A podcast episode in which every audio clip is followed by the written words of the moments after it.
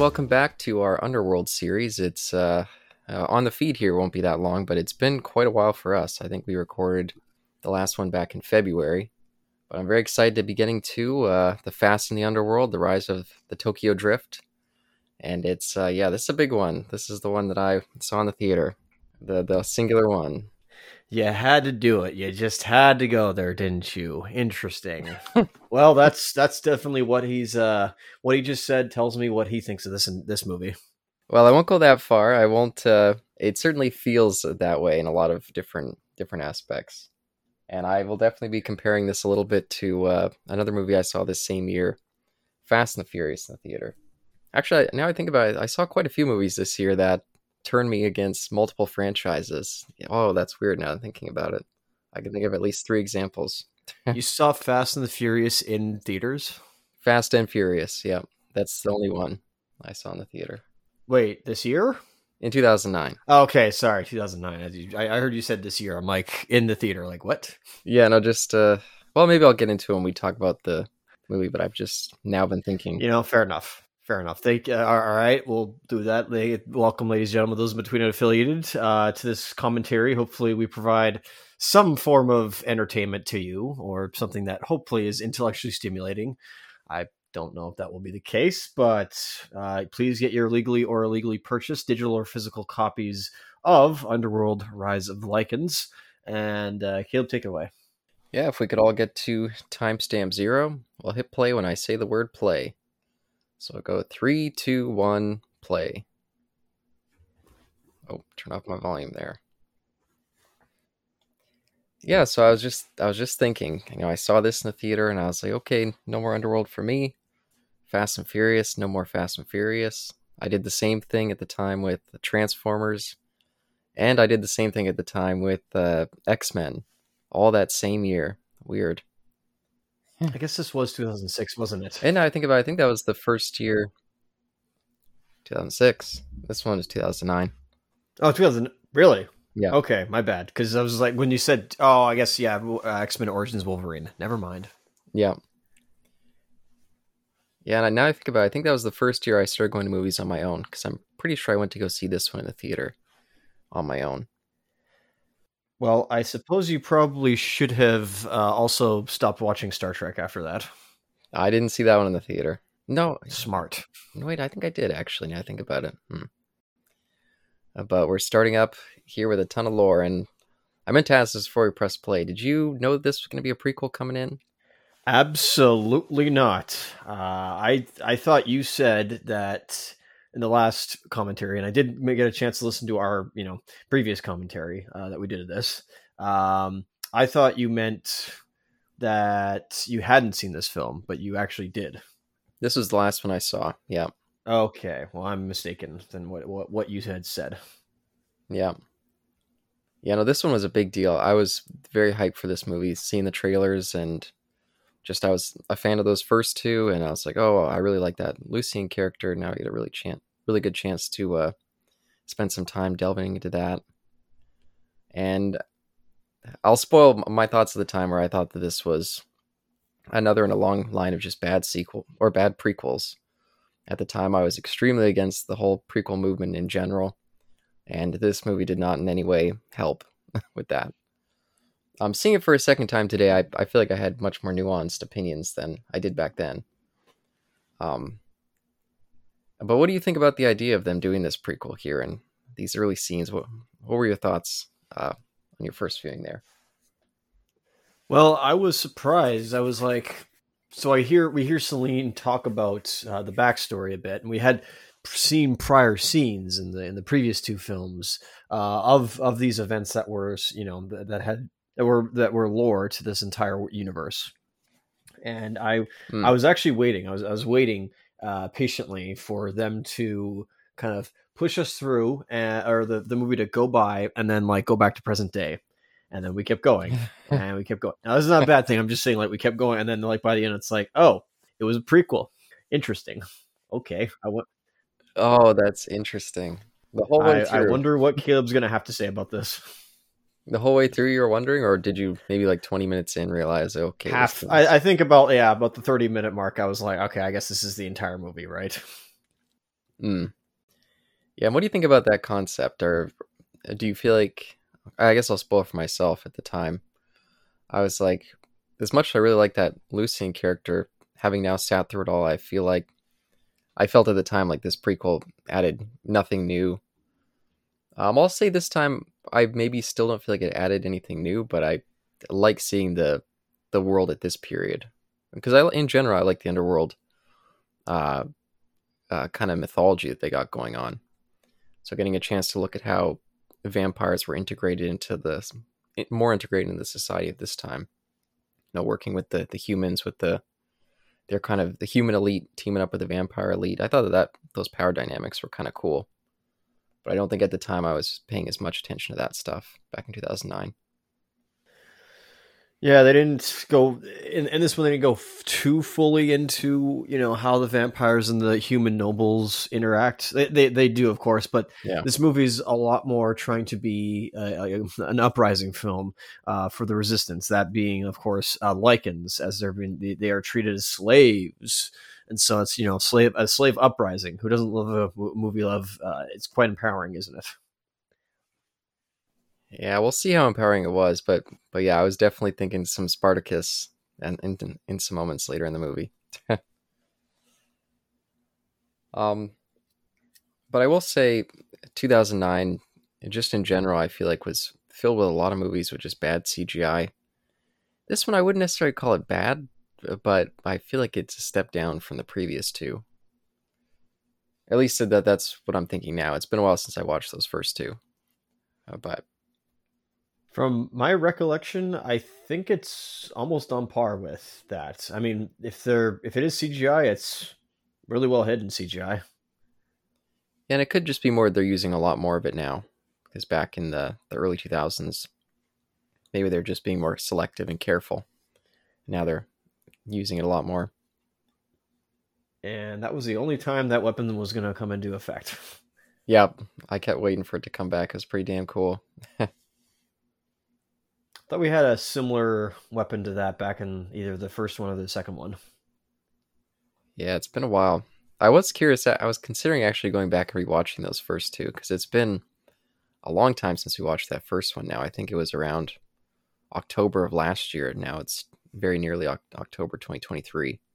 So that's quite a while ago. You know, I actually was going to do the same thing where I was going to just like binge both quickly and then just to get myself up to date.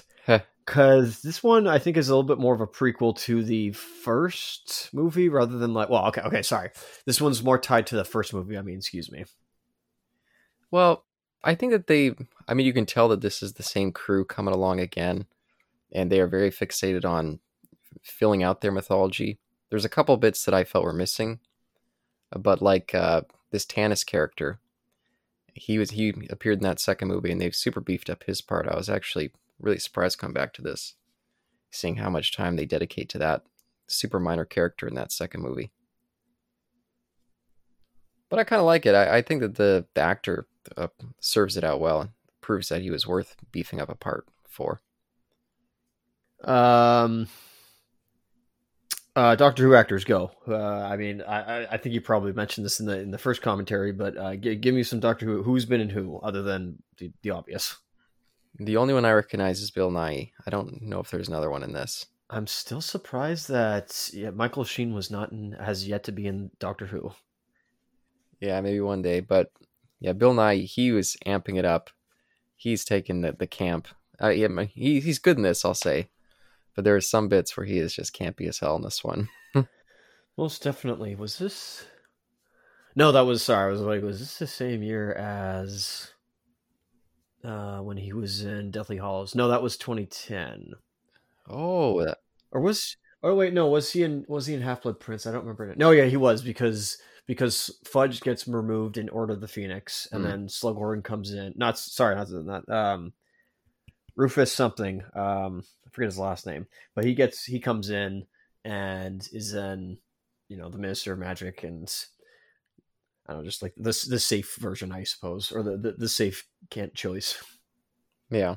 Skidmore? No. Yeah, and he is weird as hell in that too. I think his performance is really strange in those those early scenes. Of of uh, Half Blood Prince, you mean? of uh uh Deathly Hallows Part One. Okay, maybe it is Deathly Hallows instead. Whoops, never mind. Yeah, he's yeah he's not in uh, Half Blood Prince. I don't believe. Oh, I was incorrect. Thank you for correcting me. Um, but I mentioned that it's mainly the same team here, and in terms of the writers, yeah, it's a lot of the same folks coming back. But if they did bring in someone sort of new to the series as the director, I mean, he'd been doing special effects, but this Patrick Tatopoulos or something like that. Yeah, Tatopoulos. I saw that, and the credits there is Caleb. Is he a puppet? And did Len Wiseman have his hand up the butt? I it could be. Um, I saw this guy. This is his first and last feature film. Uh, he was mainly a special effects guy, and he'd worked on those those first two. And yeah, I guess they bumped him up. Len Wiseman said that he was just busy, and so he couldn't uh, take on the directing responsibility. Uh, but apparently, they'd been actually thinking about doing a prequel almost immediately once they finished the first one. They had put together this idea of doing a trilogy and wanted to end with this one. That's what they claim, at least. Who knows if that's the case? I don't know if we. I, I don't. I don't think these guys have showed me that they're they have Lucasisms. There's there's. I don't think there's any like. And I mean, it's been 20 years, or at least you know, close to 20 years by this point. So I, I don't think there's anything shrouded in mystery. I think they can. I think what they're they say is to probably be believed.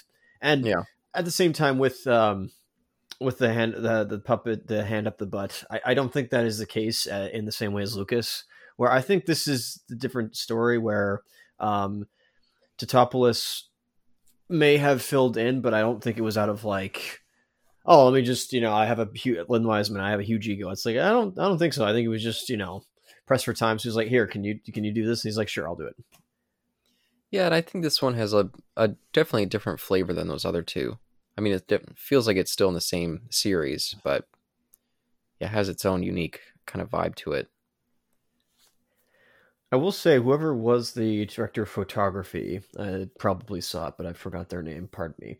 Uh, it it actually does look very similar to the first one, Hmm. um, despite being was that first one two thousand three. Yep, yep. You know, six years. Uh, it, photography still looks pretty much the same. Like, well, not the same, but like I, I like that. It kind of has its, own filter, like the underworld fil- filter go. Yeah, almost like a gray tint everything. A kind of a chrome tint. I think the first one had more of like a blue chrome. This one has a little bit of a, yeah, like a gray tone. But either way, yeah, d- definitely distinct look. I'm curious how much that's going to stay with the rest of the movies. Now, I wonder because this was also filmed in New Zealand. I wonder if they just uh, literally were like, "All right, where are the Lord of the Rings sets? Let's just go over there and modify a few of them." And then uh, this was the I, I don't I don't want to believe this, but I, I wonder if this was like trying to fill in that fantasy um, vac power vacuum that Lord of the Rings had left back in 03. No, that's a very interesting point. Yeah, that might have been why they're thinking of doing a prequel right after finishing up the first one. Yeah, seeing what the success with Lord of the Rings movies. And again, I, I don't think it's a bad place to put it. Um, it is interesting to think that the I didn't necessarily remember that all the Lycans came from Lucian here. Maybe they said that in the first movie, and I just forgot that detail. But I was surprised it was only like 20 years after the uh, the Corvinus uh, brothers became like uh, werewolves and vampires that this guy appeared. I didn't realize he was that old. Yeah, yeah. No, that's it's it's funny how uh, recent that was. You're you're correct. It's very very recent in in that case. Mm-hmm. And yeah, when when I, I will admit, yeah, having not seen these movies in a while, been quite a quite some time, I was surprised when they the, the uh, Selene was saying, you know, the, the the this is where Lucian came from, and then he created this new race called the Lycans, and so I thought this was going to be like, you know, we'll we'll flash forward to then present day, and like it's Lycans, but it's like, wait a minute, we already saw that. That was the first movie. Yeah, and we do get a couple scenes in this that are basically right in that first movie, uh, but not too Are many. they redone? Um, I did find out that yeah, you mentioned some Lucasisms because when we watched this previously, I watched it on my uh, my old DVD. But it turns out for the Blu-rays, they remastered and inserted the scene from this movie into the first one during the memory. Interesting. That's... So you might have seen the the modern version now. Most definitely. You know, it's that's not a yeah. I, you know, that's I can accept that as Lucasism just because it's like I mean it's the exact same thing they wanted. So like, eh. I don't know what you think about that. Yeah, I mean, yeah, they they were able to put this this actress into that first one now, make it flow a little bit better. The original one was a different actress, and she had like blonde hair, so continuity error. It's like Sara Lance in, in Arrow season one, and then different character or different actor in season two. Oh, here we get the passion scene. Speaking of this actor, uh, she looks. I, I could not get it past my head that she looked like Lin- Linda Hamilton. Oh, oh, I could see a little bit. Mm. Yeah, I only knew her from one thing, a movie that came out the year before this called Doomsday. Yeah, this, uh, I think it, I can't remember who put it out, but I was excited because I liked the director at the time, and then seeing that movie, it kind of killed my interest in his career. I thought it was a pretty damn, damn bad movie. But and so when I saw this in the theater, I was like, "Oh, there's that actress again. Oh crap, I hated her in that other movie." and she's okay in this. She's no uh, Kate Beckinsale, but uh, but I think she's serves this role well enough. Pretty sure that was the point, though. Just uh, I remember that Victor had that line, uh, or yeah, he had that line of like, "It reminds me so much of Selene." That's why I, or uh, of of Sonya, excuse me. That's why I spared Selene because she looks like her. Yep. Yeah. No. So that was smart of them. Yeah and yeah, I, we talked over it, but yeah, the, the, the a passionate scene this time, like quite sensual and well, yeah, just I guess tasteful, I suppose. Yeah, and I think it was fine for this movie that they start with their romance already, you know, having been a thing. There's a lot in this movie that I feel like they've, uh, you know, streamlined as best they could, considering the extremely short runtime. I mean, with without the credits, this movie's only 83 minutes long that is super duper short for a movie like this. Quite, and it's a good thing too because I don't think it would have. I don't know how much more they could have gone into uh, the into this world itself. Not this world, excuse me. I don't know how much more story they could get from this. Yeah, yeah, pretty basic, basic plot. There was only one thing I kept waiting for, to happen, and then I, by the end, I finally realized that they were just telling a different story than I was expecting. Oh, I do like this line about the him being like, "How is it they were both, you know, part of the Corvinus kind of legacy, but only my my kin are the slaves." It's quite sad. That's that's what I meant. That was that was what that was the thing that you and I liked about Michael Sheen's character from this fir- the first film. There is that they were like comparing like they, they are enslavement. So it's like, oh, this is like there's some like cool weight to this. I kind of I kind of like this. Yeah, yeah, yeah. And in that first one, they had framed it almost like uh, we kind of commented that it was almost like uh, the rich elite kind of pissing on the lower, you know, like the Romani people. Yep. Romani travelers. Correct. And now, yeah, they're doing more straight, just slave versus the elite kind of stuff. Both work, I think.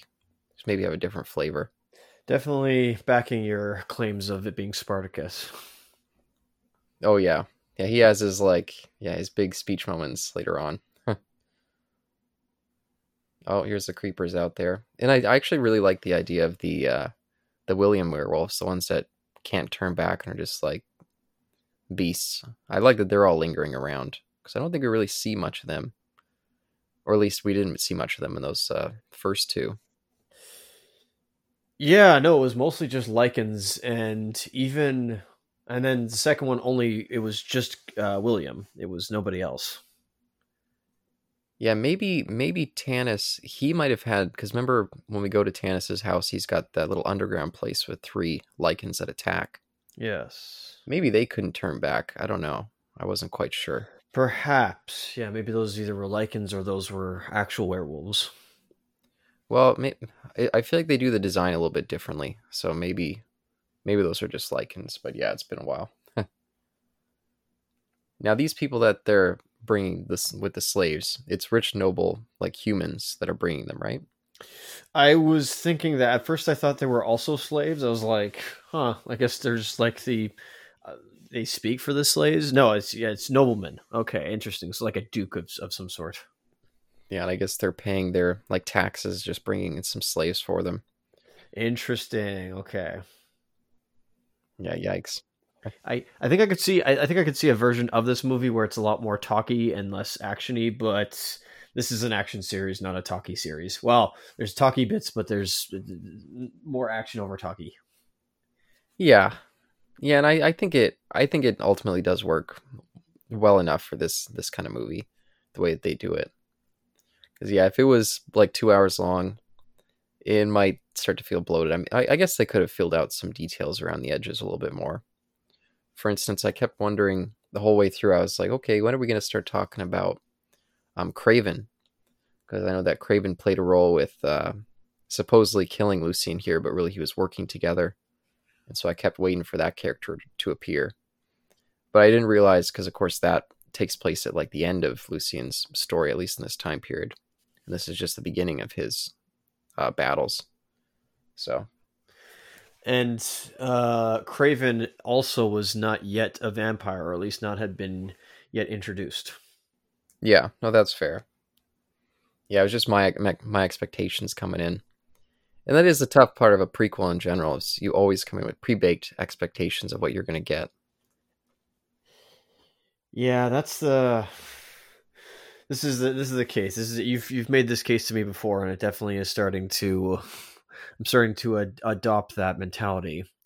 Uh, you you are right in that sense, Caleb. What what what is what is the problem with this? I mean, you probably already explained, but what's what is it with prequels? How can you make a compelling story um, without knowing the end result? It's tough. Yeah, they just have to convince you not to care that you know what's going to happen.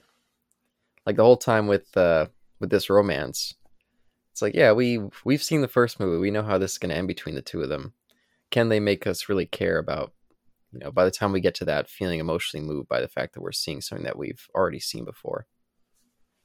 And that's a that's a tough trick for a lot of a lot of stories to, because you can't you can't uh, help but compare to what you've seen already as well especially ones that are super mythology driven, like this franchise and the Star Wars franchise. You know, you already got a lot in there that you don't want them to screw up either. Which I don't necessarily feel like this movie does, but maybe I'm not close enough with the continuity to remember all the details. They have a they have a quota to meet. There's continuity. We don't want to mess any of that up. I think this is a, a, not a bad little action scene. I like the way they introduce. Uh, is it Raze? Kevin. Uh, Raze. Yep. Yep, Raze. Kevin Grevioux, I believe is how you say his name. Yeah, sounds right. Or Graveau, maybe. Yeah, I like the way they they introduced him here. Just a big badass. Which I thought he was already a Lycan, or at least he had you know enhanced strength. Because I mean, the guy's huge. Don't get me wrong. Yeah. Like the way he like punted one of those werewolves, I was like, dang, he's like he's punching him back. Like he's got force to him. It's like, oh wait, oh never mind. He's a normal human. Never mind. You know, I guess that's why Lucian sees something in him. Like even a, a, human, just a lowly human, is as powerful will he be if he's uh, like me. Now, maybe maybe this is a little too much. Maybe uh, apologies for you know costume, not even the costume department, but concept artists. I wonder if there should have been a a difference. A there was a visual difference between Williams werewolves and then the Lycans. I think there is a smidge. I think it comes down to uh, a little bit less hair in the the nostr or the uh, what's the word? Not nostrils or uh jawline. Um, yeah, whatever the nose shape is. One of them's the more, William werewolves are more pointed and more wolf-like. The human ones are a bit more stocky. Okay, so it looks more like a modified human skull. Yeah. Yeah, it's not it's not the most distinct, but there is a slight difference because when we get when we when we get him like you know roaring at the William werewolves later on, it's like I oh I guess we're about to have it now. So it's like yeah, uh, we'll see now. I definitely want to see like you know how pronounced and are different because that was a big thing. I was like, hmm, what what where is the difference here between both of them? Especially because when we get you know um, lead singer Creed when he's his you know uh, mix, his hybrid uh, form. It's like that. There, that's different. Like there's a complete difference. Yeah, do you see some of the difference there? Okay, I sort of see what you mean. Where his nostrils kind of don't look more like a wolf. They look more like they look. Yeah, I see. So like the werewolves have like a snout to them, and he has more like a dog face almost. Not a dog face, but like Yeah, no, that's fair. I that's a okay. That's actually clever. That's that's that's clever where they make him look more like a dog. That's I like that. I don't know if dog is the right word. Excuse me, but just like his. I, I'm not gonna say like oh what the heck what kind of dog am I thinking of? Uh, not a bulldog, maybe. Eh, maybe something like that. I don't know. Pardon me, but I, I do like that idea of like when you breed huskies with um with wolves. It's like I think the jawline shrinks slightly. I, I don't know. I don't know my my dog genetics.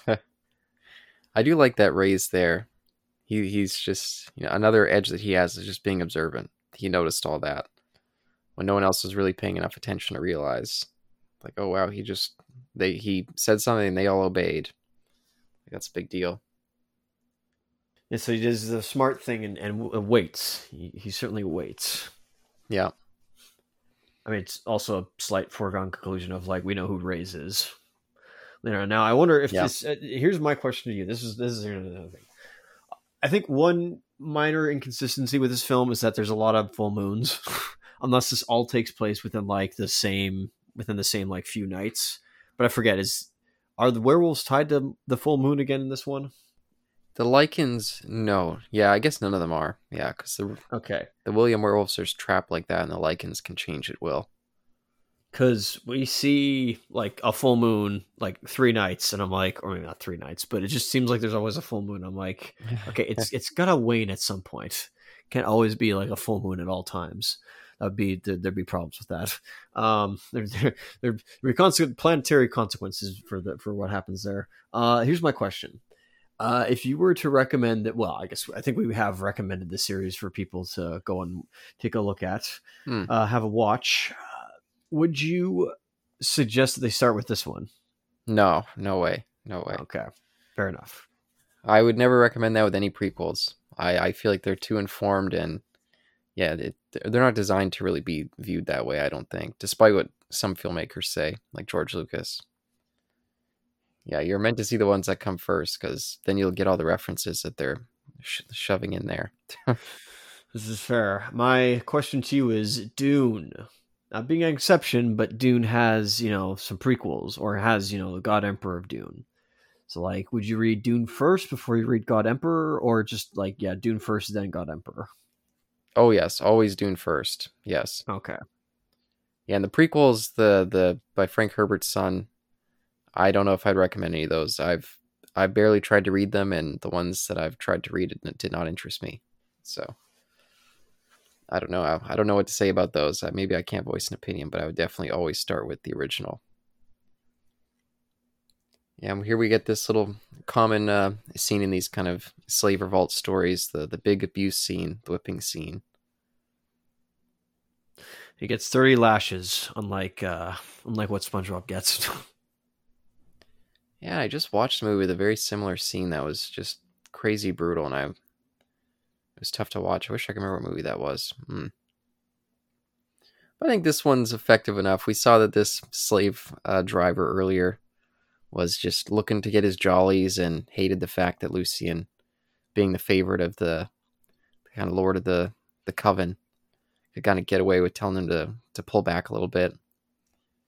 And I think that the whole uh him being like uh, or Lucian being kind of Victor's surrogate son and him looking down and like oh even though you're one of these uh inferior races I can still see you as one of the good ones. I think they played that element well as well as they could for for this movie as well. I think that that has some emotional impact. Slight, but it's there. Jeez. Yeah. back is his back is just juicy. Like wow.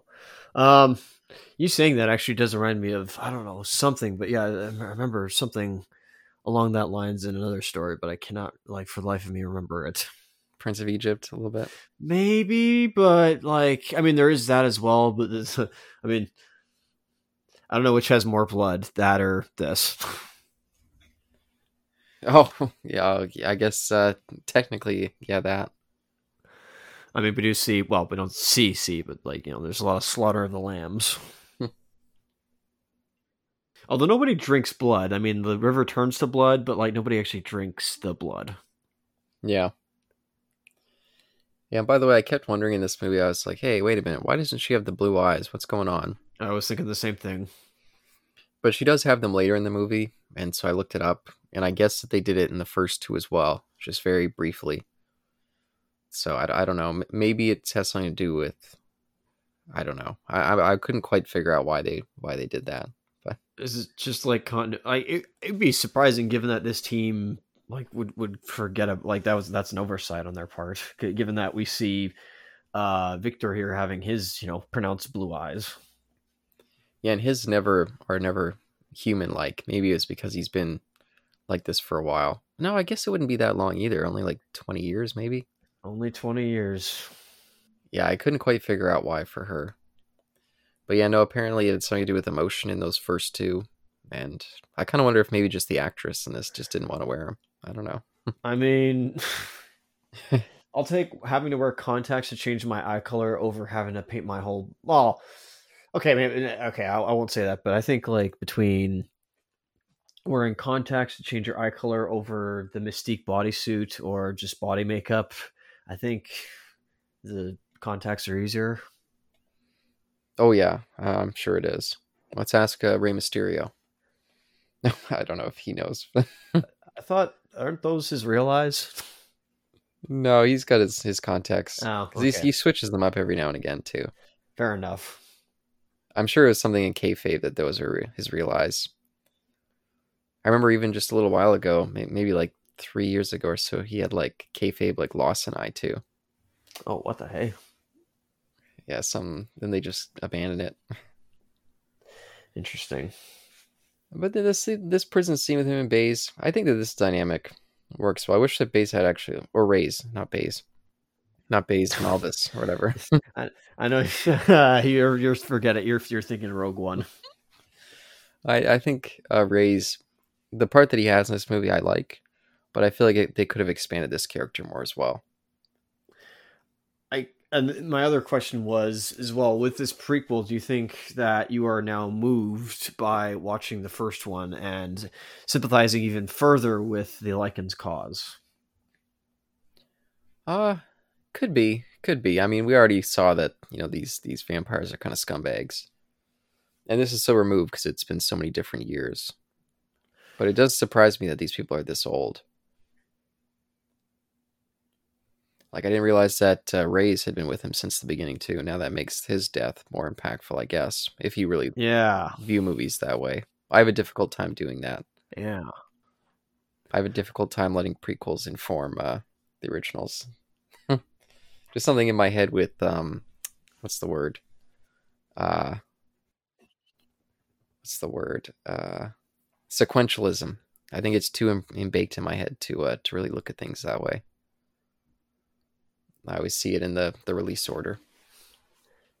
I guess speaking of release order, I guess The Hobbit was the first book, and then Lord of the Rings came after that.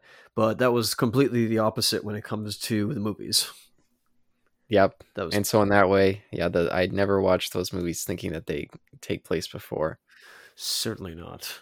And that that that my statement was obvious. I'm I'm aware of that, but I also just realized, wait, oh yeah, that's right. I guess that is the case. But Yeah. I guess that was the problem with everybody. Like, it's like, oh, it's a prequel. It's like, actually, it was the first book. These are like the Lord of the Rings are the sequels. Yeah, but weirdly, The Hobbit had so many prequel-itis issues. Ugh. You know what? I just realized the Magician's Nephew. I actually still kind of want to see an adaptation of that one day. Magician's Nef. Is that is that that? Magician's Nephew. That is the first. yeah, the the Narnia stuff. Yep, that's the f- first book, air quotes, not first first, but that's the like you know prequel to Lion the Witch in the Wardrobe. Oh, it's a prequel. I had no idea. I've I read that years ago when I was reading the the Narnia books. I read it in sequence, and I was like, "This book, this there's not much here." I I had struggled to get through that book. So I thought that that was maybe just an old one that he wasn't quite as polished as a writer yet. Lion Witch in the Ward. that's the funny thing. Lion the Witch in the Wardrobe, Prince Caspian, Voyage of the Dawn Treader. Uh, I think it's Is it six or seven? I thought it was. I thought it was six. No, I thought it was seven. I'm wrong on that. Yeah, seven, the silver chair, and then I forget. I might, might, might want to be between there. Actually, now I'm thinking about it. Oh, right, the boy. No, so uh, yeah, uh, uh Wardrobe. Is it the boy and his horse, or boy and stump something? Prince Caspian. Maybe I'll look it up, but but just just back to the movie, shortly. Yeah, sorry. I do like this, even though we don't get much stuff with the humans. I wish that we got more. I do like seeing that one guy stand, stepping up and being like, "Hey, man, these guys aren't human. They're abusing us. Like, what are we gonna do here?" So I guess they're kind of fooling the humans into thinking, well, only like half fooling. Like it's like an open secret that these guys are something other than them, and kind of controlling them as well. Yeah, that's a whole other like I guess comic of what are the, what are these vampire how do these vampires fit into uh history not history but how do they fit into like the human politics? Yeah. Yeah I, I, like just the the tendrils of it. I, maybe we didn't need much more maybe we just didn't have the didn't need to, to dedicate the time to it but i wouldn't have minded just a tiny bit more I suppose less is more. I, yeah, yeah. I guess. I guess again, like maybe they were like, ah, the script's a little bit too like fat. Let's trim it all down. And it's like we we get this still passable. Okay, here we go. Here's Narnia book story in order. I just looked it up. Thank you. So it's Lion the Witch and the Wardrobe, Prince Caspian, The Voyage of the Dawn Treader, The Silver Chair, The Boy and His Horse, then The Magician's Nephew, and The Last Battle. That is hilarious. Okay, so it was the boy in their horse. Okay, so I didn't realize the silver chair was number book four. That's hilarious. I've only read up to to Silver Chair, but including the Magician's Nephew first. So I haven't. I've never read those last two. I believe my. I think I've read uh, Lion the Witch and the Wardrobe like maybe three times uh, everything else once. My dad read them to me as a kid. Oh, cool. Uh, and the Silver Chair, I still do not remember, but I know for a fact it is the one that comes after Voyage of the, not yeah Voyage of the Dawn Treader. So it's like post all the um, uh, what the hey is that family's name? But the four kids, what their last name is?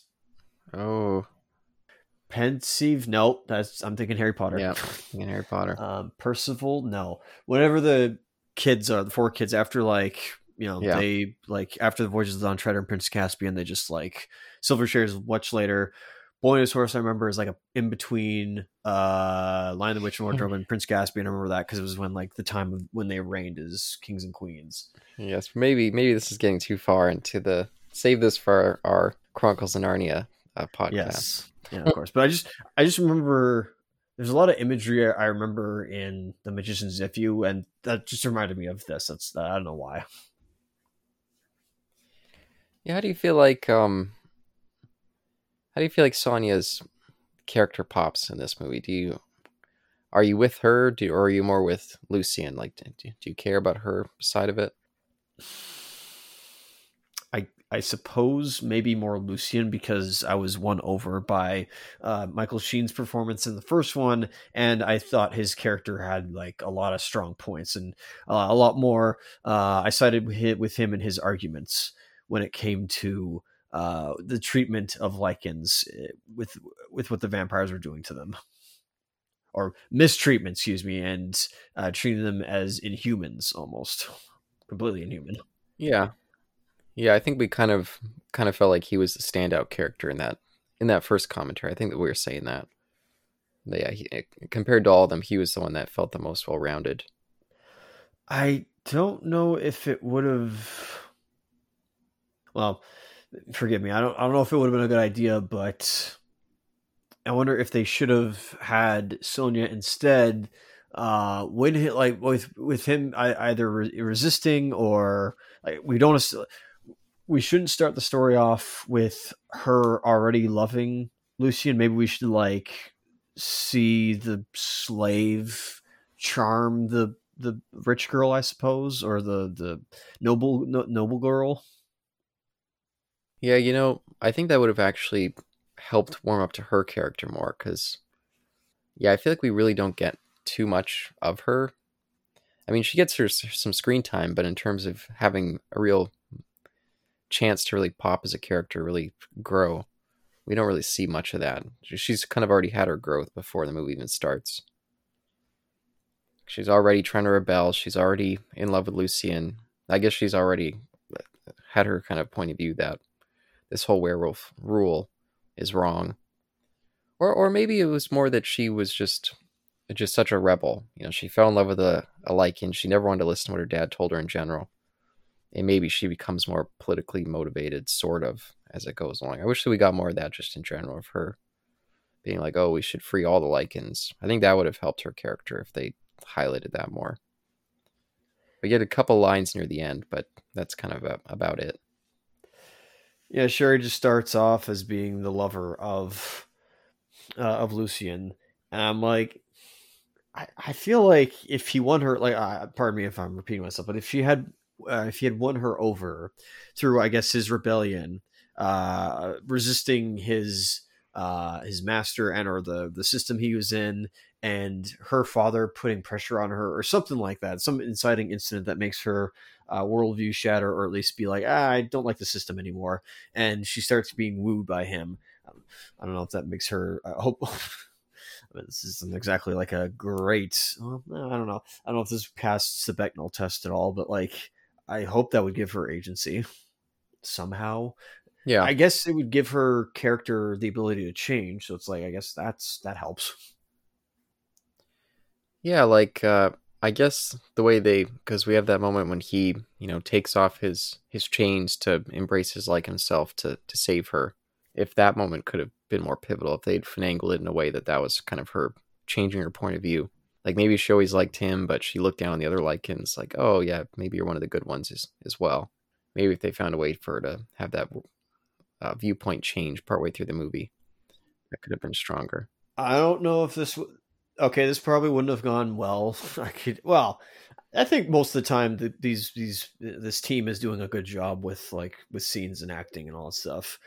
Yeah, but I, I do wonder if they could have also had us have flashbacks of her treating Lucian as a pet, almost when she when they were kids. Um, and and hmm. her like you know ordering him around act treating him like a dog and like you know playing fetch with him or so you know treating him as an inhuman and he always like resisted her or something like that he always like stood up to her he she he didn't fight back but just in his um staunch and or by being, being static or at least you remaining strong and true to himself he doesn't uh what is it he doesn't get that's what wins her over eventually of uh, just how resilient he is and unwilling to be broken yeah, you know, maybe what they could have done, going back to them being kids, because we see a little bit of it in this movie. Yes. Maybe they could have expanded that out, added in like six or seven minutes, and just did a big time jump. Like maybe show like, oh, maybe there's a romance starting as them as kids, and then we jump up to the current time and just continue as is. Maybe that could have built out something there. Because yeah, out of the three, or I guess out of the four central characters with Victor, Lucian, Tanis, and and Sonja. I feel like she's the weakest link. Not necessarily like a really poor one, but just the one that feels like it has the least interest. Because for whatever reason, Tanis in this one, I I feel like I'd like to know more about what's going on in his head. He seems like an interesting kind of little uh, a back player, this insidious kind of guy who learns their secret early on and is just kind of playing around the fringes, like it seems like he only has some uh, loyalties to himself. Maybe he doesn't even care about the Lycan uh, versus Vampire War, just his own advancement of power. Yeah, he's like uh, Wormtongue. Where's that from? That's uh, was that? Yeah, Lord of the Rings again. Lord of the Rings. Thank you. There we go. Yeah, exactly. That's that's. A, but I forget what like his character represents, or like where that character comes from. But like, yeah, that kind of type of character where he's he's scheming. He has his own agenda. Yeah.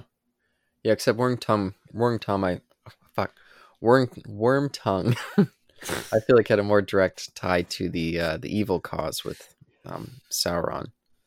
Yeah, sorry, that's not who I'm thinking of. I just that's the name I remember. Plus, it sounds like you had worms in your tongue.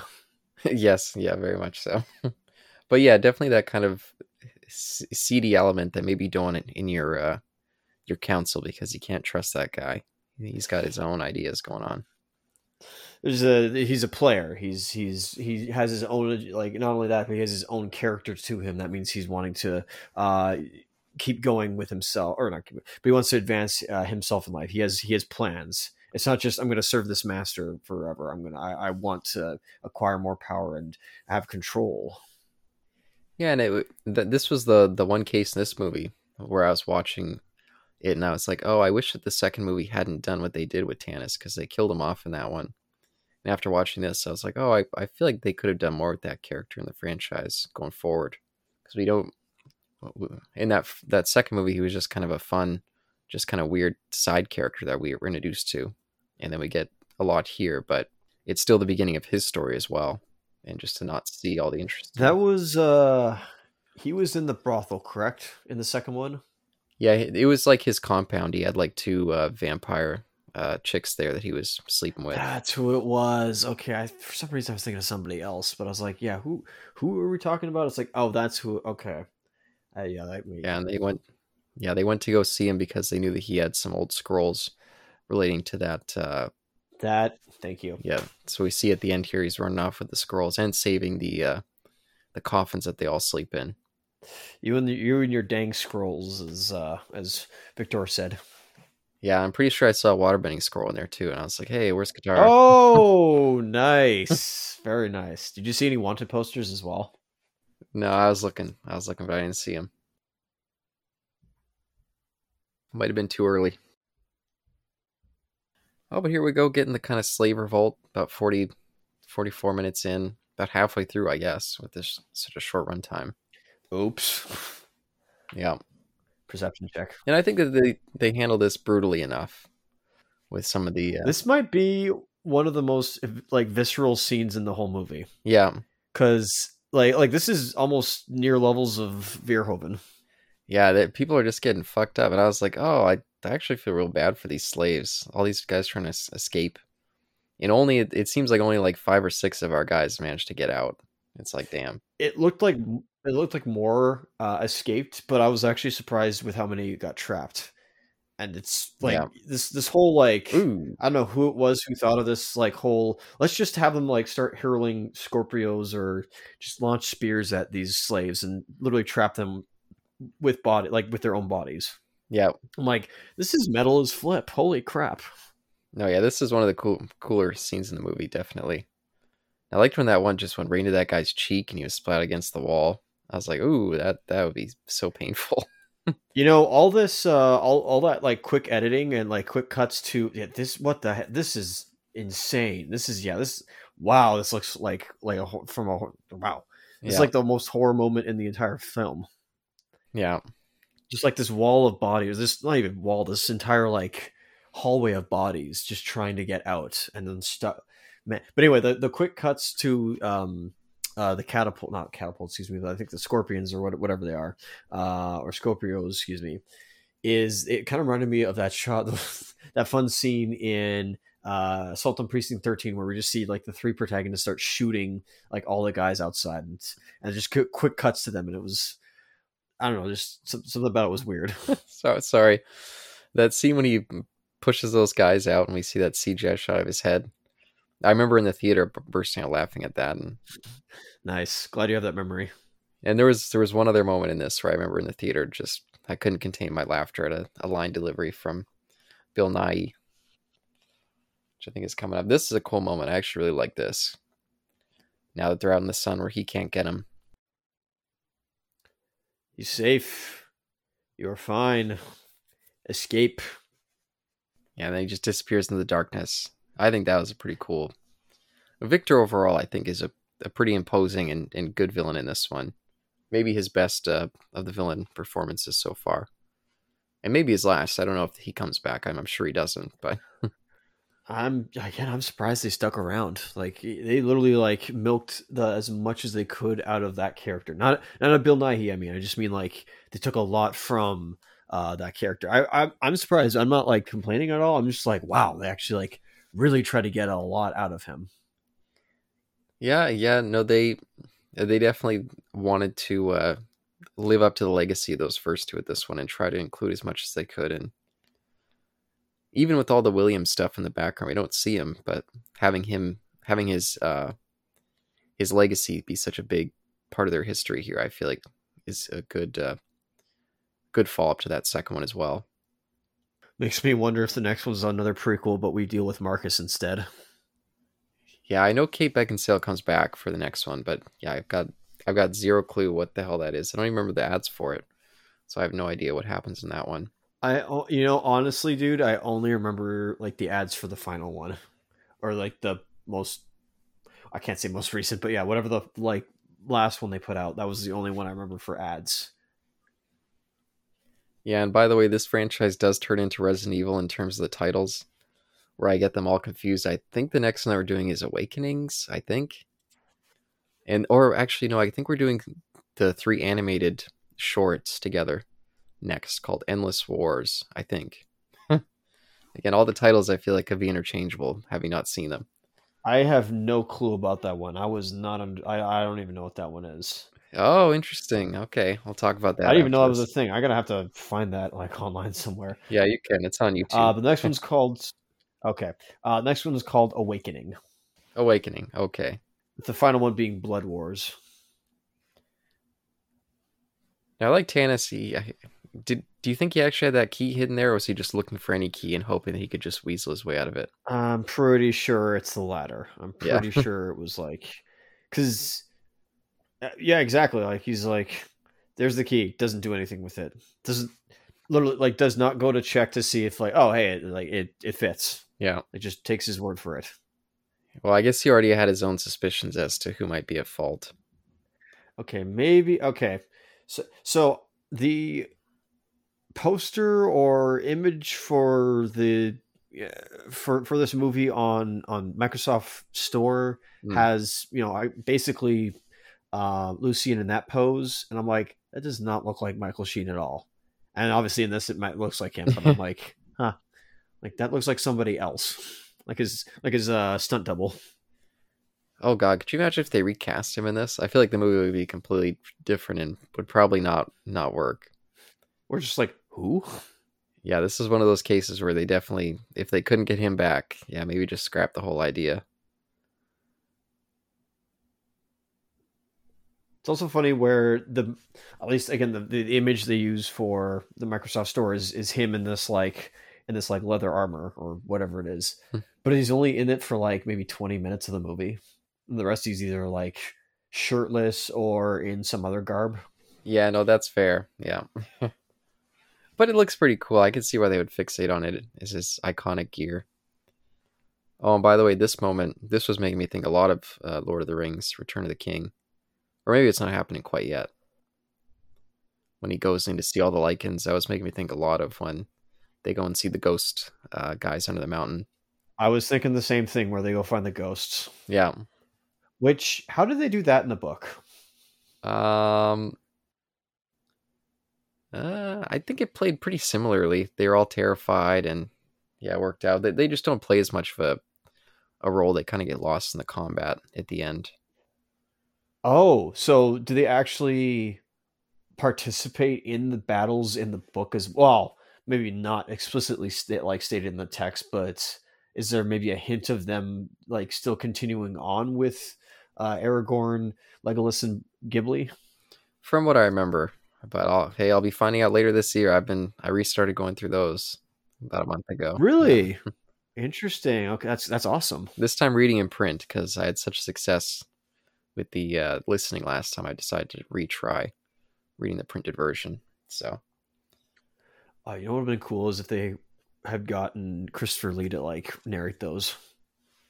Yeah, the guy that they got, Rob uh, Iglesias or something like that. I don't know how to say his name. He's fantastic. Well, I've been reading the book, I can definitely hear his his uh, singing of certain songs as I'm reading them. He had a great voice for for the the singing in that book. But it's been cool reading it just in print. It it has a different vibe. I really like his version, but definitely definitely has a different vibe. You would recommend that version, eh?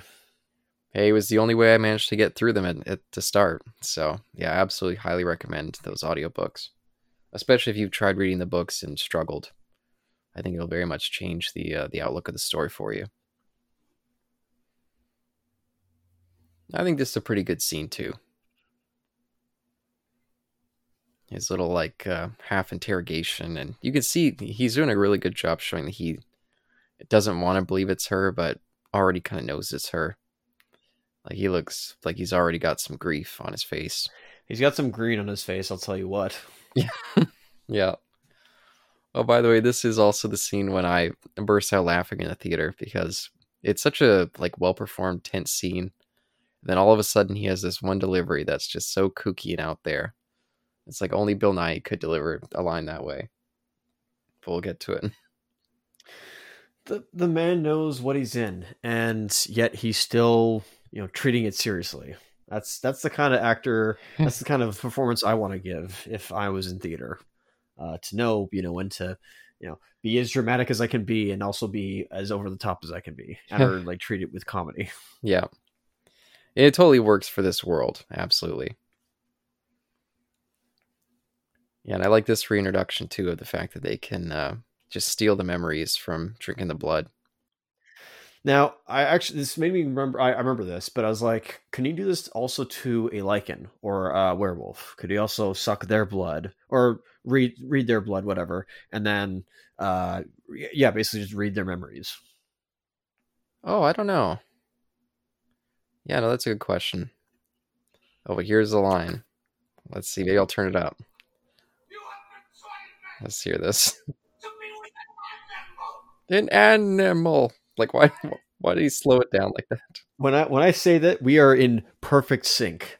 Like I think we are like that is that is awesome because he said like you you have betrayed me. That was like on screen for me. I was like, wow, we are in sync. Perfect.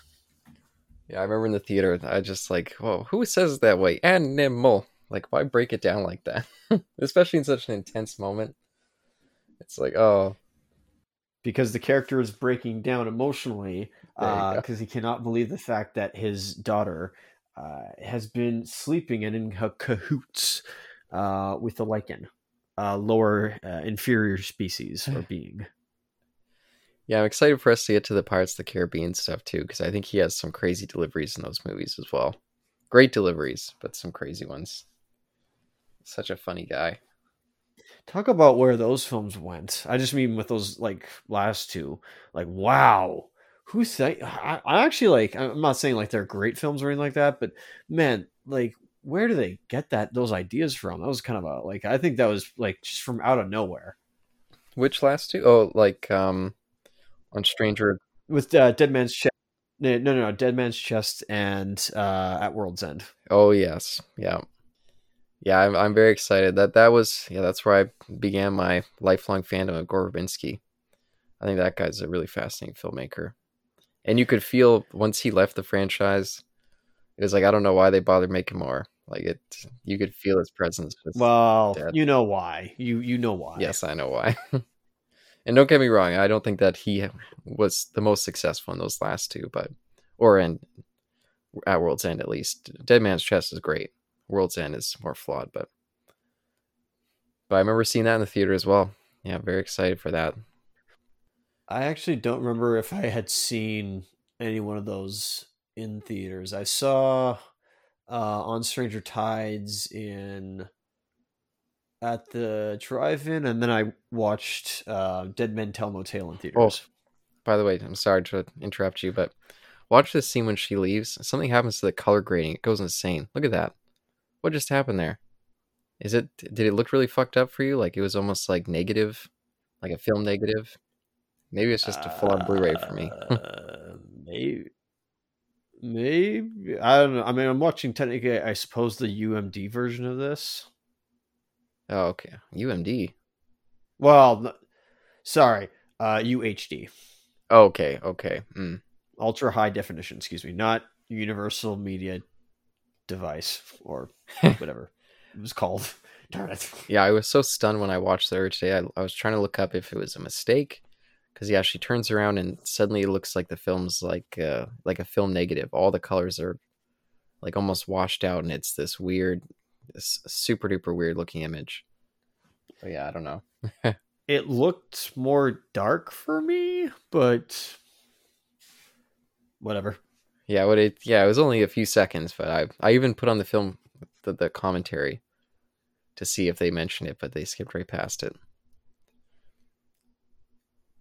You know, watching this scene again, this is I kind of like this uh, this bit where it's kind of quiet, where there's like it's not fully tense, but you can see like the three players and what's about to happen.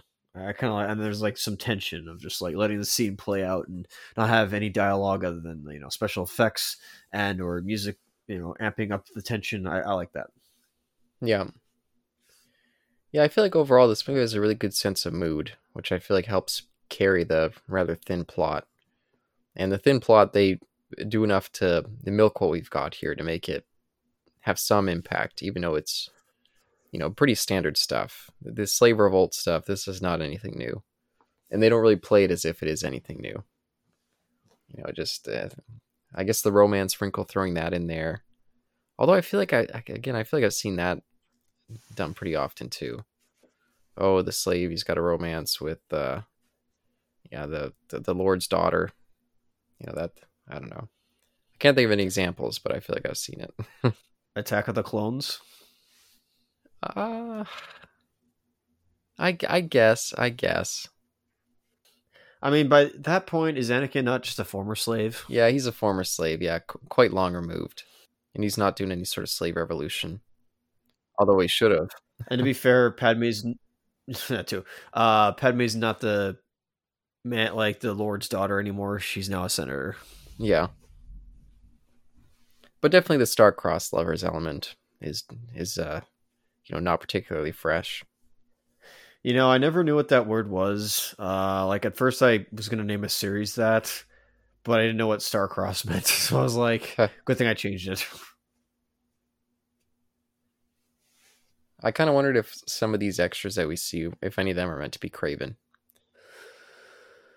No, because we do hear Kraven's voice at the end, and they like, Hmm. um, was it they credit him as Kraven, like it's you know the guy who played him, but I don't think he's. Yeah, I don't. I I thought that maybe they're supposed to be like stand-ins for Kraven, like hey, they kind of look like Kraven, so Hmm. maybe they are, but they're, they're not because they would have done that. Yeah, and I did see that they tried to get the actor back, but he was just busy and you know, didn't want to come back. They were actually going to give him the role that Tannis has in this. Interesting. Okay. Yeah. Well, he, uh, but, I guess he was at least amicable enough to give him a voiceover. Oh, I think that was just taken right from the first movie. Oh, I see. Interesting. So they parted ways. I, I did not know that. Interesting. Yeah, just like the Selene kind of cameo there. I'm pretty sure it's just straight from the first movie as well. I think. I mean, the beginning is Kate Beckinsale. Those are new lines, correct? Or is that like is that from the last or is that from the first film? Oh, I don't. I didn't. I didn't even know that was her when you were saying it earlier. I was surprised. Well, credited her as or credited Selene as Kate Beckinsale. Yeah, well, I knew that she did want to come back for this, so yeah, that probably was her. That was just maybe all that they had for her. Yeah, so we have a we have a stand-in for you. We have like you know Sonja, so your hmm. somewhat predecessor. Yeah, and I, I'm sure she's understanding. You know, there wasn't really a place for her in this story. Well, she's currently you know something more now. She's she's no longer a vampire, but Yeah, something more. something else. Yeah. The future. Oh no, where's the Resident Evil tie-in? The future. One day, one day we'll get it. Yeah, a lot of a lot of uh, throat slicing here. It's all that they can do uh, in this case. Again, they like are these also vampires? That's a good question. I'm assuming that they are. Okay, sorry. I don't. I don't. I'm gonna sound like you know me complaining about you know how Superman's written or written poorly or is no always not. But like again, it's a different. It's it's different continuity. It's different adaptation. It's you know it's not the vampires you know I'm familiar with, which is well the one from Bram Stoker's Dracula. well, there's so many other ones to be familiar with. The the the the book. Excuse me, not the not the movie. Well, to be fair, have you read that book? Sorry, I said to be fair, have you read that book?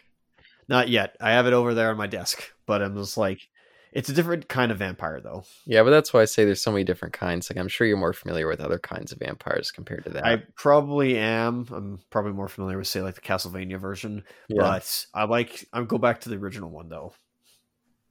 Yeah, I, I tend to just think vampires have become, you know, they're they're in its own myth, just completely removed from that. You can do whatever you want with them. I suppose so. Yeah. I mean, how old's that story at this point? Uh, eighty. No, wait. Was it seventy Could be. or was it? I forget. I'm not sure. I mean, like seventeen hundreds or was it eighteen hundreds? I could grab it maybe later when the lights are off. Oh, 1800s. Eighteen hundreds. Okay. Yeah, I think it was like I don't know, mid 1800s, 50s or 60s. I'll look it up. S- So here's where I was like, didn't they have a child? And I'm like, oh wait, they didn't. That's right, because she got like evis- or she got uh, exploded. Yep. She got melted. Oh, 1897. Hmm. That's insane. Yep. That's ins- that like Shirley Shelley's Dracula comes out. Dr- Dracula, yeah, Shelley's Frankenstein, excuse me, comes out before that. That's that's insane. Isn't that weird? That'd be a funny thing where like you you this is a this is an Eric thing where it's just like let's go up to like millennials, Gen Zs, or alphas and ask them like, hey, which came first, Dracula or Frankenstein? And I I guarantee you, people would might say Dracula. Yeah, that is interesting because Frankenstein is dramatically older. Oh yeah, That was 1818. Yeah. the first science fiction film, or sorry, first science fiction novel. Pardon me. Yeah, and I've seen so many renditions on the Frankenstein kind of myth as well, which I feel like at this point they've turned into because they're so ever changing. I guess it is public. And how many people even go back to the the old ones at this point? That's true. I guess it's you know it's public domain by this point, right? Oh yeah, yeah, yeah. And even the most of the Drac movies with the name Dracula on them do completely different things with the vampires. Yeah, no, it's anybody's interpretation. I just you know like to go back to the source. I I, I would much prefer like the source material rather than you know what we've done with adaptations because there's so much you know stuff eh, that had spawned from it. Let's let's go back to the the, the, source and see what the point was trying like what Bram Stoker was trying to make a point of. Yeah. I don't know. I, I mean, again, I've tried to get through that book as almost as many times as Lord of the Rings. I probably started it maybe three or four times, and every time I get maybe a hundred pages in max, and I'm like, okay, I'm out. I just can't do it. Goodbye. Yeah, that book, especially with all the epistolary stuff, that that is just not for me. Uh, but I do love the Bram Stoker's Dracula film by Francis Ford Coppola. I think that is a great film. It's just because it has Keanu Reeves in it, isn't it? He's the worst part. He's the worst part. But the filmmaking's great, and and uh, Gary Oldman's Dracula is one of the scariest of the Dracula versions. Scarier. I guess there is. oh, go ahead. Sorry, No, you go ahead. I guess, I guess there is technically no version of Dracula in this universe. nope. Yeah, it's a good thing they didn't cross over Blade. Yeah, yeah, they've got a completely different myth. And again, it was kind of cool in that first one because they almost had more of a scientific explanation. It was like the gene mutations. And I guess it's the same here with Lucian. It was just a kind of yeah, they were they were using these uh using these uh humans to feed the the werewolves and I guess one of them had sex with one of the werewolves, I guess. Or were they breeding more werewolves with the humans? Or was it the Blade thing, where he's like the version of he's like a dump Dampire or Dumpier, excuse me, uh, where like his mother got bitten by a or scratched by a werewolf and then had him while while pregnant, excuse me, with with him. Is there is there a version of that? Is there like a vampire version of a werewolf? But what would they? I guess they would just not be. Uh There would be they what they would they would they would would they have an aversion to silver in that case, or would there be no? I guess they don't have to worry about the moon.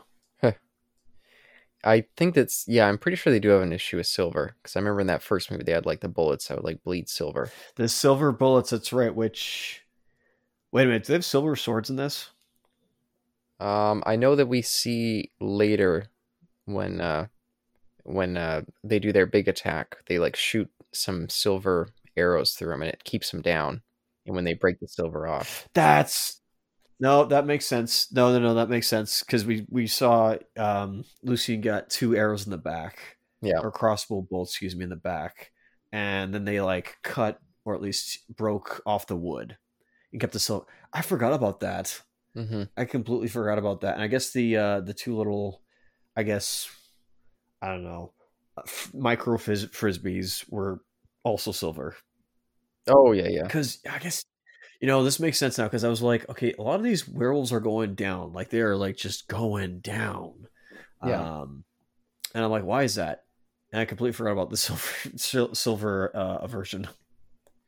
yeah. And that's what's nice about adding in the more science-based aspect because you'd be like, oh, whatever mutation is, silver is like their ultimate poison, so it gets in their bloodstream. And they would show that in the other one, like if they had the silver poisoning, you'd see all their veins being all uh like dark all over them. In, in the first movie, I mean. Yeah. No, I I I, th- I wonder if I'm I'm sorry I'm still on with the, with the whole like Dampier uh werewolf idea. Yeah, the dumb peel bit. Dump Dumpeel, yeah, that too. Um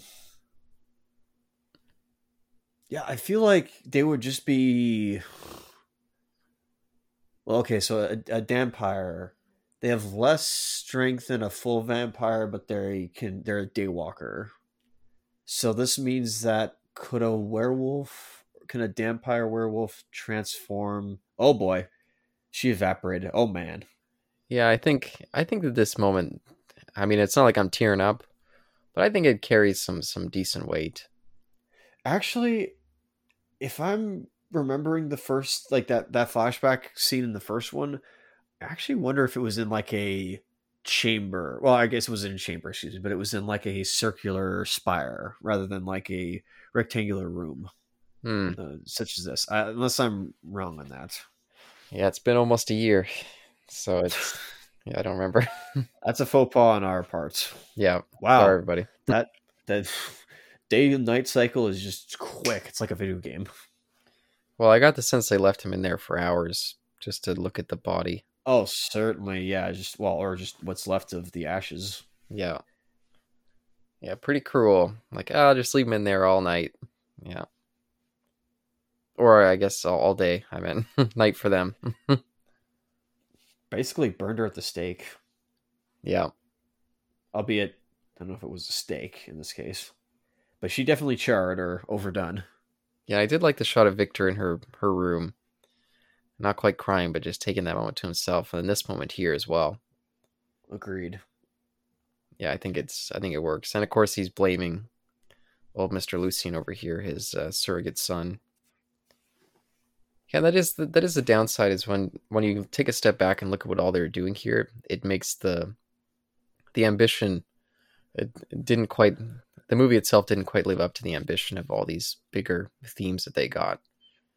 Like I feel like if they maybe they had a chance to make all this really emotional, and it's never really very emotional for me. I, I'm liking what they're doing, but it's not like that. Her death scene there had me uh, in tears or anything like that. Do you think? It, oh boy, do you think it would have like gone a little overboard had they gone full on like Romeo and Juliet, where Lucian was already a werewolf? He wasn't the first half werewolf, but he was like a werewolf. And then like she was, you know, you know, uh, with the vampires, and they, I don't know, fell in love somehow. Okay, I even I'm just like I'm not I'm not buying my own question. Yeah. But I, I am curious, talking about the moon stuff, because we just saw he had those two silver things in his back. And while he was trying to push him out, they did show the moon above him. mm-hmm. I was wondering if maybe it was meant to be that he was drawing strength from that, or that he was just in such a rage. Both. And then they were showing the moon to be like, look at the old werewolf ties, as more like a visual nod than anything. I think it's both. I'm gonna go Hmm. with that. Yeah, Princess Yue up there was looking down and yeah, giving us some strength. Sorry for all the Avatar references, everybody. you know, at this point, I wonder, given that werewolves have a tie to uh, the full moon, I'm just going to assume they also can bloodbend. There you go. Yeah, where's that scene? Yeah, we did see him tear bending earlier, with for that stupid uh, reference when he was crying in the uh, the chamber there. Oh, look at these this poor guy, man.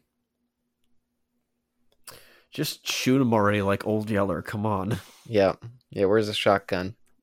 Put, or I guess rain of bullets.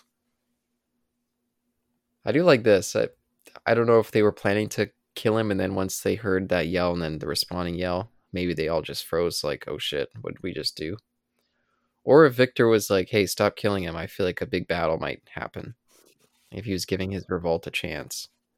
Big battle, you say? Oh boy. Yeah, and, and this did. I was getting ready to roll my eyes and be like, okay, uh, time for me to tune out for the big CGI action set piece in the end. But I don't feel like they take it that far. I feel like a couple moments here to kind of indulge in the CGI action fest. But for the most part, it's more character focused. Not only that, like this whole movie has kind of been. They almost seem stop motion. By the way, I don't. Mean if there are CGI, I mean, it's looking more stop motion to me than like you know egregious CGI. Yeah, you can tell they like did something to the speed for the CGI to try to make the motion seem more real or something. They, it's weird. Well, I'll take. Uh, even though you don't like stop motion, uh, I'll take I'll take stop motion over CGI sometimes. Oh god, it stands out even more so as being fake. Like I like stop motion. I think it's really cool, but it never it always takes me out of the story. Well, I mean, when they did that in Terminator, I think we already mentioned. I already mentioned this, but like it was very effective in scaring the pants off of me. That that is yeah one of the one of the very rare cases where it totally does work because it's meant to be robotic. When it's something that's alive and is meant to move fluid like living things do, that's when I find it jarring. Well, you didn't like the skeletons in Jason and the Argonauts. That you were picking examples that work because yeah, skeletons would be the same; they wouldn't work, move fluidly. Uh, think of uh, uh, oh, yeah, now I'm thinking of Ed 209. That's another one that works. How about um, uh, AT-ATs? Okay, another one that works. uh, this this scene this scene quickly uh, kind of triggered me because it was like them finally like getting all, all those vampire lords getting their come come up, and so it's like uh, I'm, I was like kind of I like that scene. Yeah, you were getting hyped for it, getting pumped. Yep. There you Yep. go. I was getting a little bit of it too. Yeah, I just I completely forgot about the silver version un- until I just said I was like, oh, what the heck? I do like this. That immediately once he got the silver, I said, "Okay, leave me. I can take care of myself. Go free the rest of the Yep. slaves." Yeah, give me a second. Whoa. Just give me a second. That's the second time we got a shot of them just cleaving off the top of the head and the blood spurting out. I think that's great. That's why I was like, why the heck are they able to do this? Like, oh, you idiot. I know why. I love the I love the gore of it. It's just like you you cleave that spot and it's just like uh, you hit a geyser.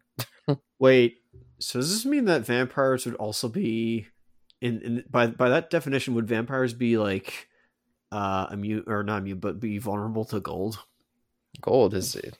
Is that a thing with vampires having gold aversions? Well, no, but like, well, no, no, no, no. Like, here's here's my thing. So, if silver averts, um, uh, silver is a reversion to werewolves because uh, I think it was even glass, maybe glass or something like that as well. the The idea, of course, was that um, eh, that back in the day they were thinking like, well, silver reflects the moon, so gold reflects the sun. Oh, okay. Hmm. So that's why I'm like, oh, is could gold affect vampires in this case by you know being a reflection of the sun?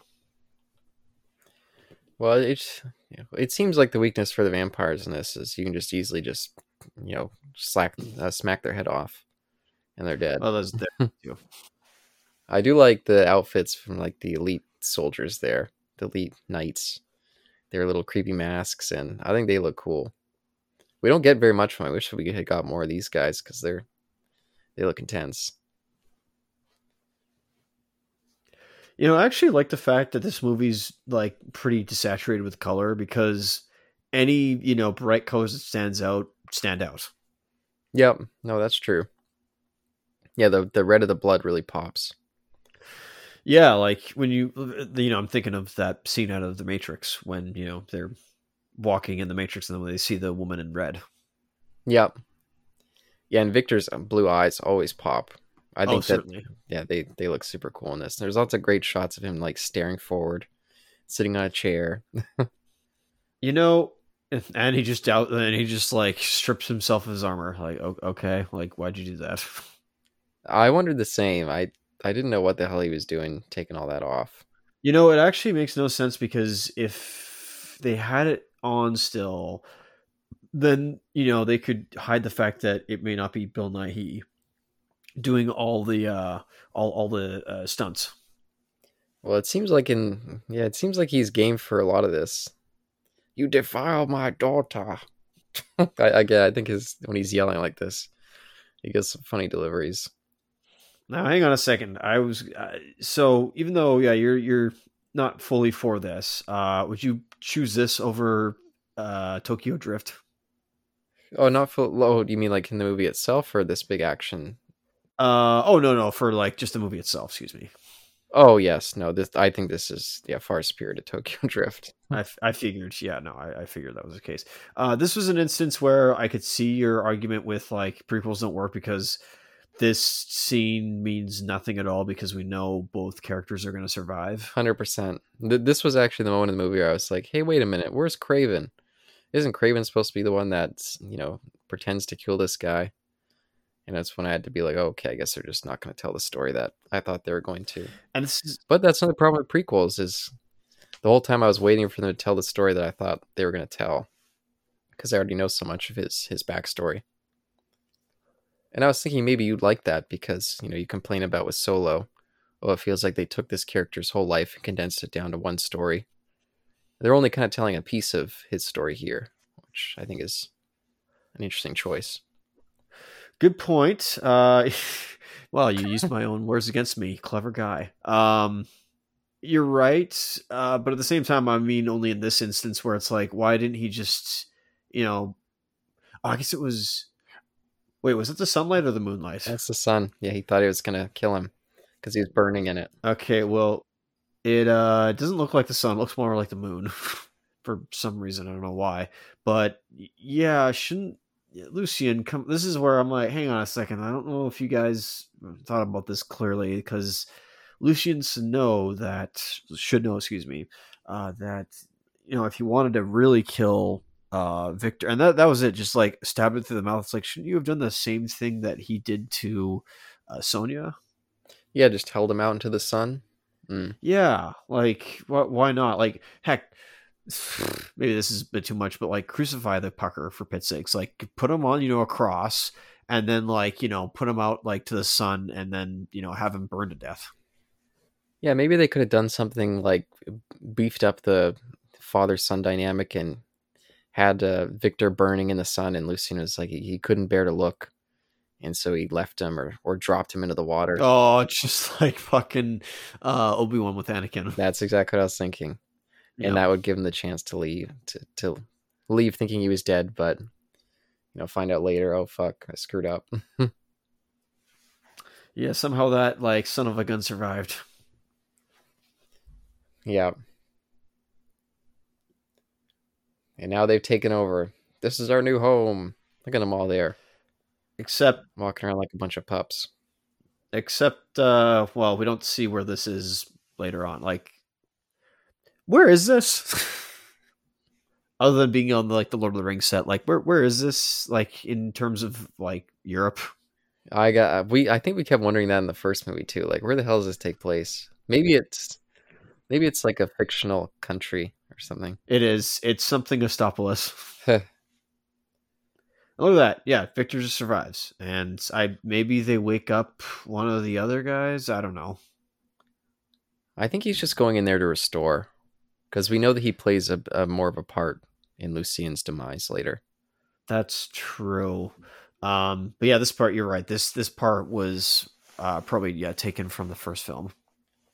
and it's a bit of a weird ending, uh, but I, I in the theater, I didn't mind it. I was like, oh, finally, Selene, this who I've been waiting to see this whole time.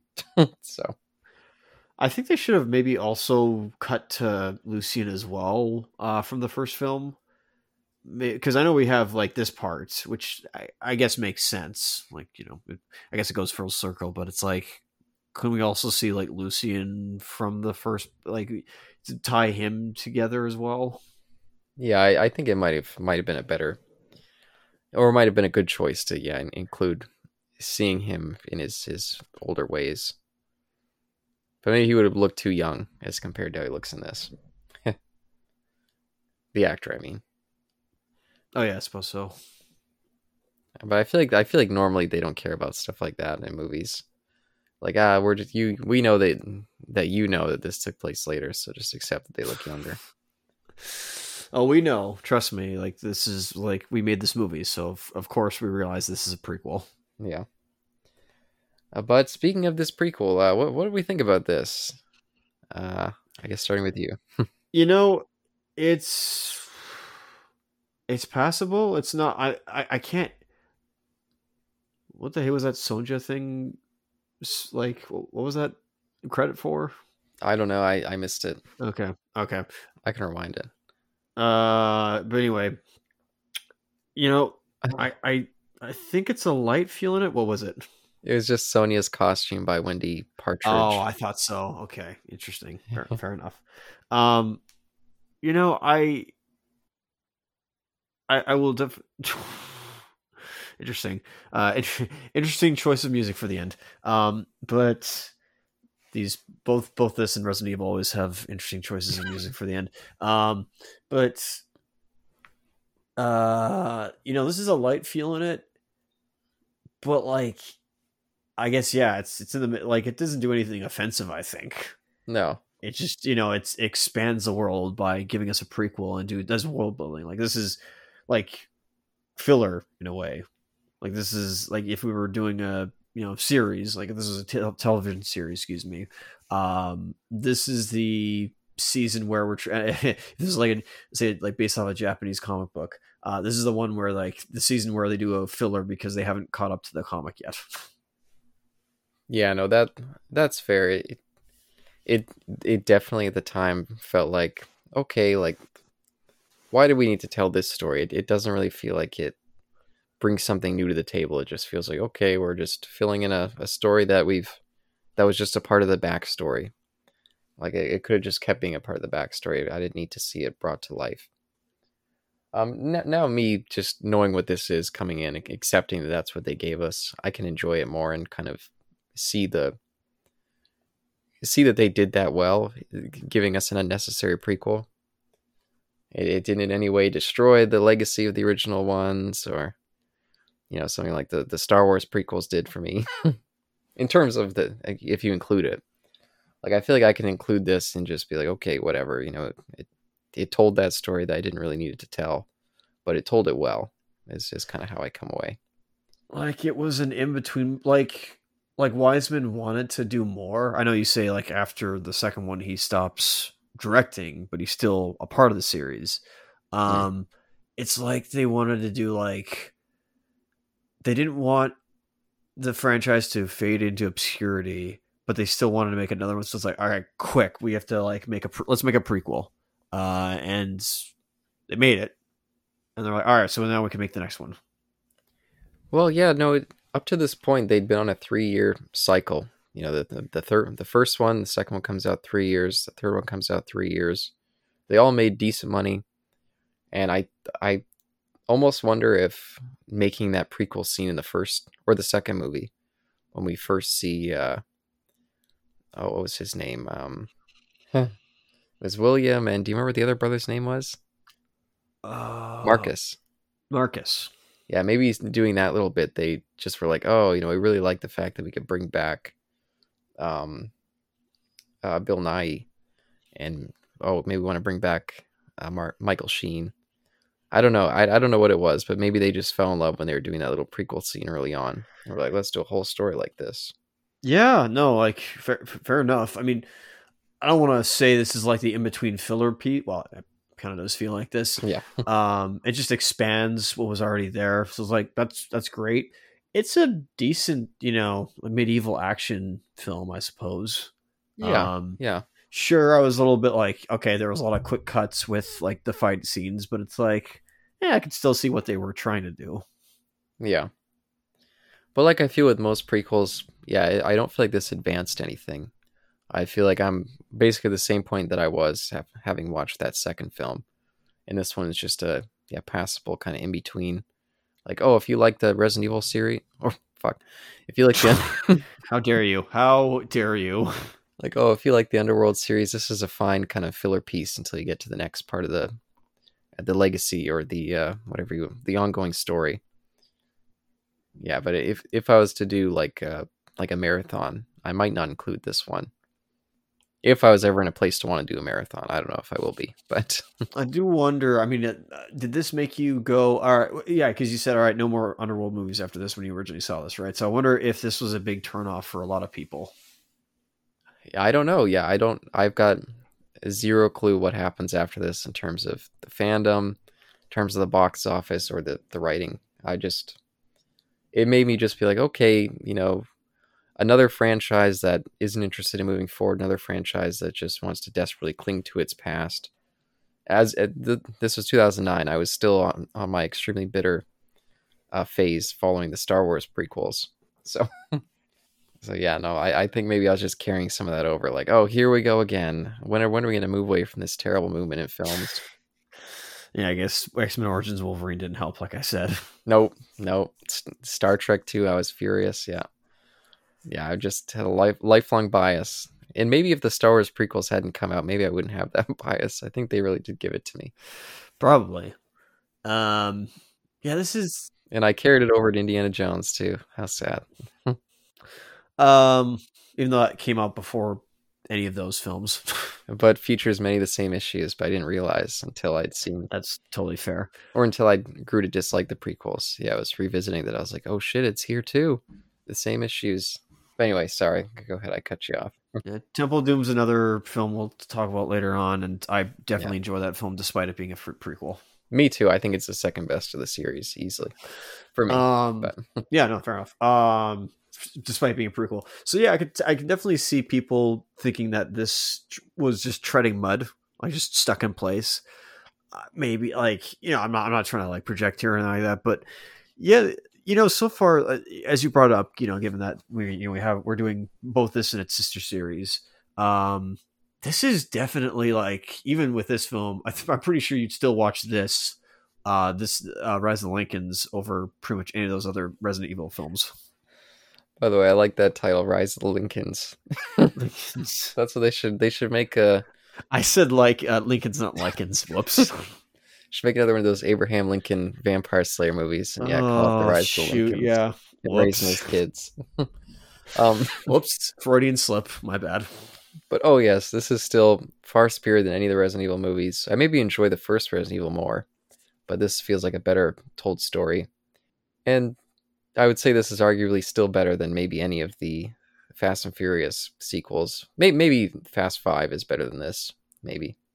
Yeah. Um.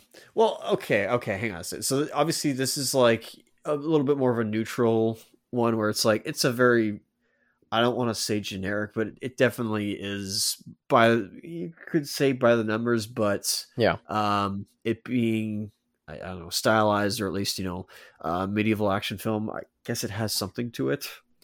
Yeah, and it's still competent all around. Still filled with good actors doing, you know, doing the best with what material they have. Know, this is never going to be a great, great movie, great story, uh, but they're playing as if it's better than it is. I think. Yeah, I mean, eh, hey, maybe maybe I'm wrong in that. Like, okay, sure, the Resident Evil films, they're good to laugh at. Fair enough. Like, you'd watch them just uh, in a way of like, I'm making fun of these. Yeah. This has not gotten to that level yet. Uh, this is still, again, at at at bet like at worst, it's like skippable.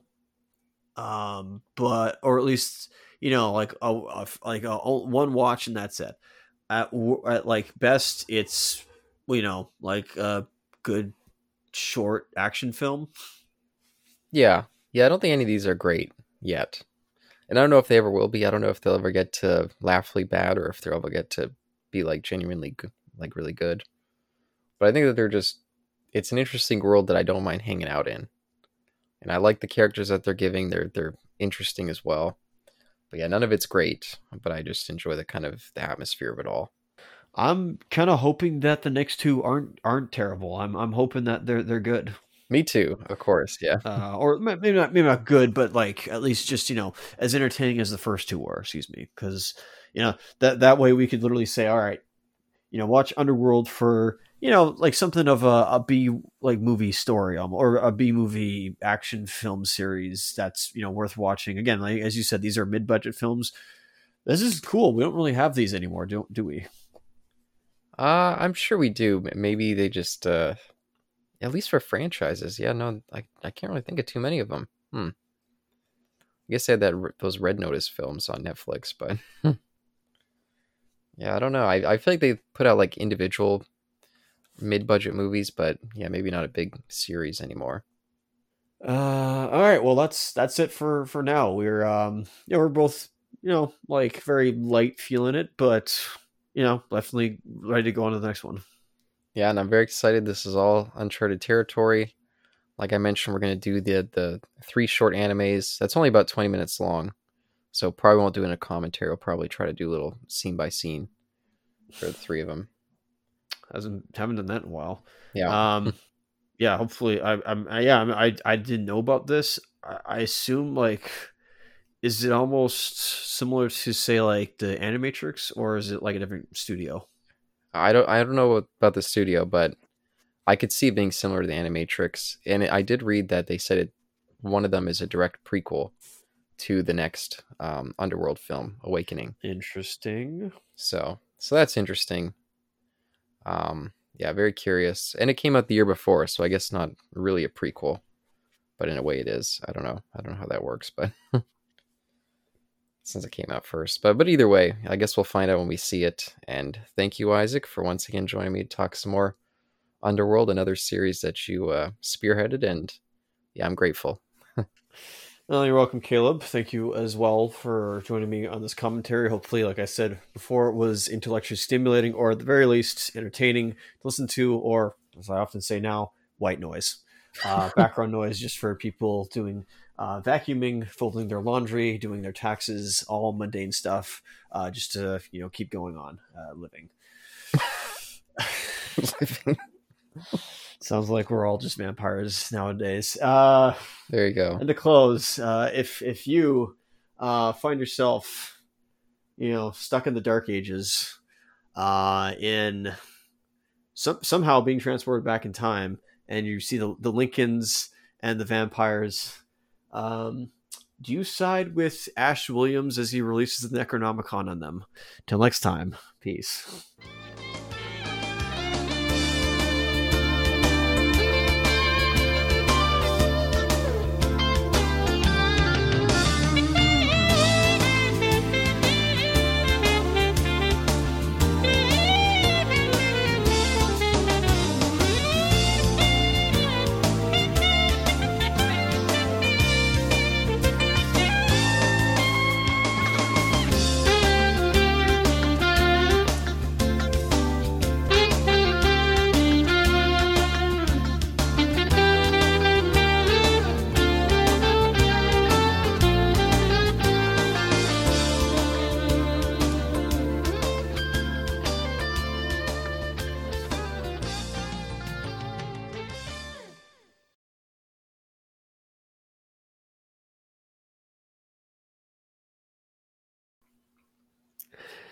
Did not expect that uh, joke to come out of there at all, or at least that uh, statement to come out of there. no, I just thought of like you know, uh, travel back in time. Like, oh wait, Ash Williams did that. Um, I guess that'd be kind of cool crossover. Yeah, and I can't wait to get to that series. Mm.